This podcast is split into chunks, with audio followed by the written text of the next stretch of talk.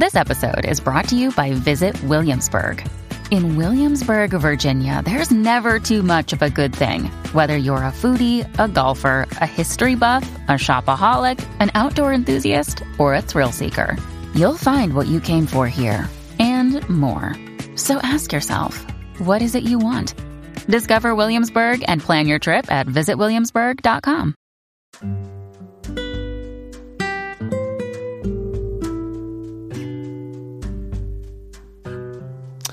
Hey guys, welcome back to the podcast. PTSD and what that means to me. And the definition of PTSD is post traumatic stress disorder. For anyone out there that does not know what that means, um, I would say what that means to me is it means that every day is a struggle um, some days are better than others. And then on the good days, hey, I'll go anywhere you want to go. I'll do anything you want to do. I've always actually been um, up until I guess about mm, the past, I guess since me and my partner got together. Uh, I mean, no, I'm not even going to say that. I'm going to say probably I've always been sort of adventurous and been the you know one to want to pick up and go places and do things. And you know, I did work uh, before I got disabled, but it affects me in the sense of being around noise um, or other people that are talking loud. Uh, a lot of loud sounds and stuff like that affects me. It affects me as far as um, anxiety. Uh, it gives me a lot of mental turmoil. I start feeling myself get really hot and I'll get sweaty. My heart will start racing and I'll just go into a full blown panic attack. And so that goes along with having the disorder. And what causes the disorder is tra- trauma. And that can come in all forms. And of course, by the podcast, you know, mine came in the form of abuse and emotional and fit severely of physical abuse. And so um, it also, you know, I know that people in the army that have been in wars, they suffer immensely from it. And so it's something that you just you you you learn to deal with it. You learn to live with it. It's not easy and I find myself being reclusive uh, more than I should be at times.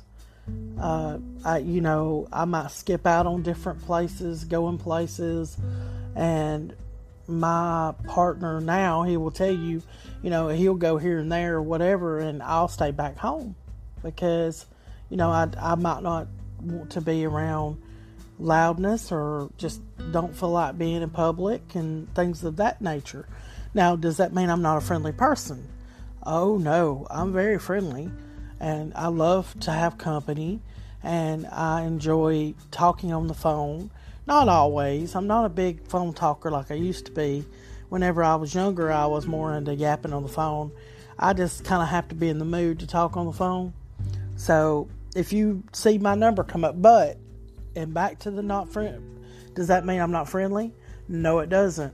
I'll, I mean, if you send me your phone number through Messenger, I'll be Johnny on the spot to call you. Um, if I know you, you know, of course. But if you're on my Messenger, then obviously I know who you are.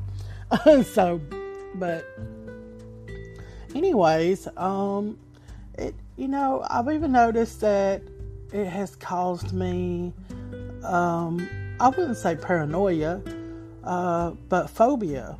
It, it's caused me to have phobias like um, um, I don't, I can't really say what kind of phobias, but I noticed that I get real phobic about, you know, um, being in. I've always had a phobia of heights. I've never liked heights, but phobia is if I don't want to get my feet wet. I've kind of always been that way, but now I kind of take it to extreme. You know, like chronically, like I can't even walk like the shower is that's it. That's the only time I'm going to get my feet wet. And I'm not sure if PTSD plays a role in that, but excuse me, I did research it, and that was one of the symptoms of it. And I didn't even realize that until I started just here recently. And I had wondered why I was so horrible about my feet being wet. And I got to thinking, you know, that might be some of the PTSD that um, um ha- you know that's happening to me. So yeah, that's that's one thing that goes along with it. There's a list of things that I did. I did go on uh, online and I did research it, and I mean, if I could, I would just read off all of the different things that go along with PTSD. But I will let you do your own research at this time. I may have more information for y'all later. I'm sorry. I'm, I'm not good on my homework right now, but it's just kind of something that I wanted to share with y'all because I haven't really talked about it. I've not really told y'all about suffering with PTSD, but it goes along with anything traumatic. If if you've went through trauma, sometimes it causes us, you know, as human beings, like I know I can't be in a stressful, a stressful, real stressful situation. Um, stress just really sets it off. It will make me close up, close down. And the biggest part that's helped me with my PTSD is spirituality, being very spiritual. I am a very spiritual person. And so that has really helped me. I meditate. I think I've talked about this in another podcast. I, I do find time to grab a good cup of coffee, something that I enjoy, and I do meditate. And if you can find a quiet, soft place and you can do some meditation, it's very good for the blood pressure, it's good for stress, it's very good for several different things to bring you down from even a panic attack. Sometimes it'll help kind of bring you down. Sometimes I can't come out of panic attacks just, you know, just with meditation. Sometimes I have to do other things, but um, I do know that that panic attacks are severe. Anxiety is real.